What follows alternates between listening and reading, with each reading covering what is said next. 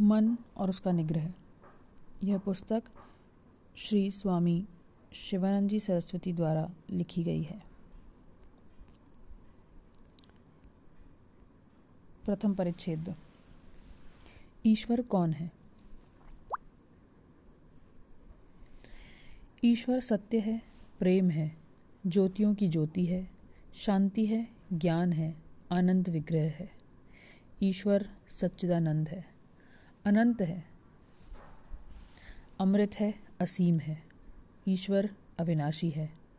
परम वस्तु है। ईश्वर सर्वव्यापी तत्व है। ईश्वर ही सार वस्तु है और अकथनीय सौंदर्य है। वह अद्वितीय परमात्मा, जो आपके हृदय कोप में अंतर्यामी, सूत्रधार साक्षी, अंतरात्मा के रूप में निवास करता है, जो आदि, मध्य और अंतरहित है। जो इस संसार का, वेदों का, शरीर, मन, इंद्रियों और प्राणों का स्रोत है, जो सर्वव्यापक निर्विकार है, जो सदा एक रस है, जो सर्वकाल में विद्यमान स्वयंभू है, जो स्वतंत्र स्वयं ज्योति है, वही ईश्वर है, आत्मा है, ब्रह्म है, पुरुष है, चैतन्य है, भगवान या पुरुषोत्तम है। नित्य सुख, परम शांति, नित्य तृप्ति, अनंत अखंड सुख केवल ईश्वर में ही प्राप्त हो सकता है। इस ईश्वर ज्ञान, आत्म साक्षात्कार या ईश्वर दर्शन को अनन्य भक्ति या विचार द्वारा प्राप्त करो। यही जीवन का लक्ष्य है। यही आपका परम धर्म है और सारे धर्म गौण हैं। ईश्वर नियामक, अंतर्यामी और प्रेरक भी है। वह साधकों की अनेकों प्रकार से सहायता करता है। स्वप्न द्वारा, अंतर की पुकार से दूसरों के मुख द्वारा, नित्य की बातचीत से या मित्रों के परामर्श के द्वारा भी। ईश्वर की पंच क्रिया यानी पाँच प्रकार के कार्य हैं। सृष्टि यानी रचना, स्थिति यानी पालन करना, संहार नाश करना, तिरोधान छिपाना और अनुग्रह यानी आशीर्वाद देना। ईश्वर या भगवान दोनों ही नाम परमात्मा के हैं, जिसमें ज्ञान, वैराग्य यश, ऐश्वर्य, श्री और धर्म अपने पूर्ण रूप से स्थित है। वह भगवान है।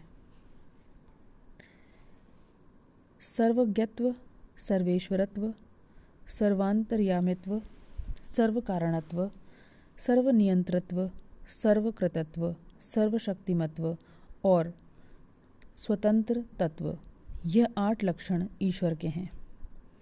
वायु पुराण के अनुसार सर्वज्ञता, स्वतंत्रता सर्वदा शक्तिमत्ता, अनंत ज्ञान और असीम शक्तिमत्ता, ये पाँच लक्षण परमात्मा के बताए गए हैं।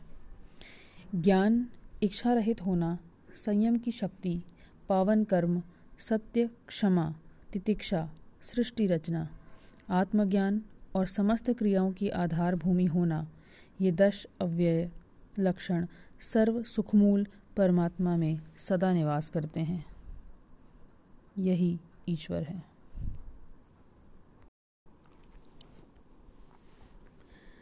मन की बातें। मन न केवल प्रतिदिन बनता है, अपितु सर्वदा बनता रहता है। यह बिज्जू की तरह प्रतिक्षण अपना रंग और आकार बदलता रहता है। यह अत्यंत चंचल और अस्थिर है।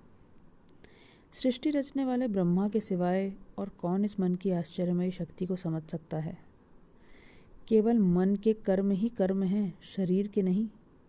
जब मन में किसी वस्तु के लिए अति तीव्र अनुराग हो तो प्राणांत होते हुए भी कष्ट का संवेदन नहीं होगा। जब मन किसी पदार्थ में पूर्णतया निमग्न होए तो कौन शरीर की क्रियाओं को देखेगा और इनसे दूर भागेगा? स्वभावतः सूक्ष्म विषयों के अध्ययन से जीवन का रूप ही बदल जाएगा। इससे सूक्ष्म विचार शक्ति बढ़ेगी। और जल्दी जल्दी ऊपरी विचार द्वारा एक पदार्थ से दूसरे पदार्थ पर कूद जाने की आदत से अगले जीवन में अत्यंत बेचैन, बेढंगा मन मिलेगा। अग्रिम विचार शक्ति द्वारा मन अनेक प्रकार की मूर्तियाँ कल्पित कर लेता है। जब चित्रकार कोई चित्र बनाने लगता है तो अपने मन में पहले से अंकित किसी चित्र से ही सामग्री ले लेता है। अति तीव्र रजोगुण सात्विकता में बदल जाता है। डाकू रत्नाकार महर्षि वाल्मीकि बन गए। जगई और मथई जो अत्यंत राजसिक थे और श्री गौरांग महाप्रभु पर पत्थर फेंका करते थे, वे ही उनके सर्वप्रथम शिष्य बन गए। मन एक पदार्थ को विभाजित करता चला जाता है और अंततः वह अति सूक्ष्म परमाणु तक पहुँच जाता है, जिसे अंग्रेज़ी में साइकॉन कहते हैं। मन के कुछ स्वभाव होते हैं। परिणाम या विकार, यानी बदलते रहना, चेष्टा यानी क्रिया, निरोध यानी किसी विचार को दबा देना, और क्रिया में विचार, शक्ति, जीवन और धर्म बनाना। अग्नि की चिंगारी को यदि जल्दी जल्दी घुमाया जाए तो वह अग्नि चक्राकार प्रतीत होने लगती है। इसी प्रकार, यद्यपि मन एक समय में एक ही कार्य कर सकता है, सुनना, देखना या सूंघना और एक समय में केवल एक ही प्रकार का संवेदन ग्रहण कर सकता है।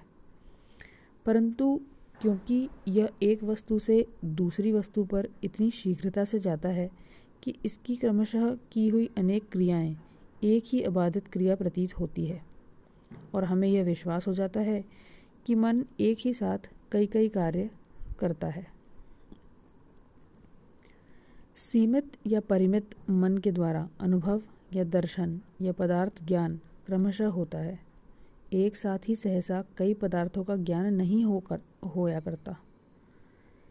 एक साथ अनेक विषयों का ज्ञान केवल निर्विकल्प समाधि में प्राप्त हो सकता है, जिसमें भूत और भविष्य दोनों ही वर्तमान काल में लीन हो जाते हैं।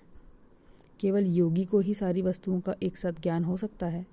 संसारी मनुष्य जिसका मन सीमित है वह तो केवल ज्ञान ही प्राप्त कर सकता है, वो भी क्रमशः।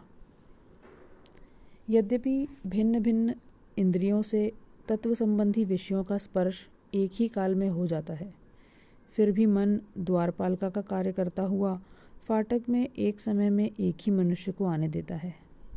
एक समय में एक ही प्रकार का संवेदन मानसिक प्रयोगशाला में यह द्वारपाल भेजता है। जिससे सम्यक दर्शन के फलस्वरूप सुंदर आकृति तैयार होती है।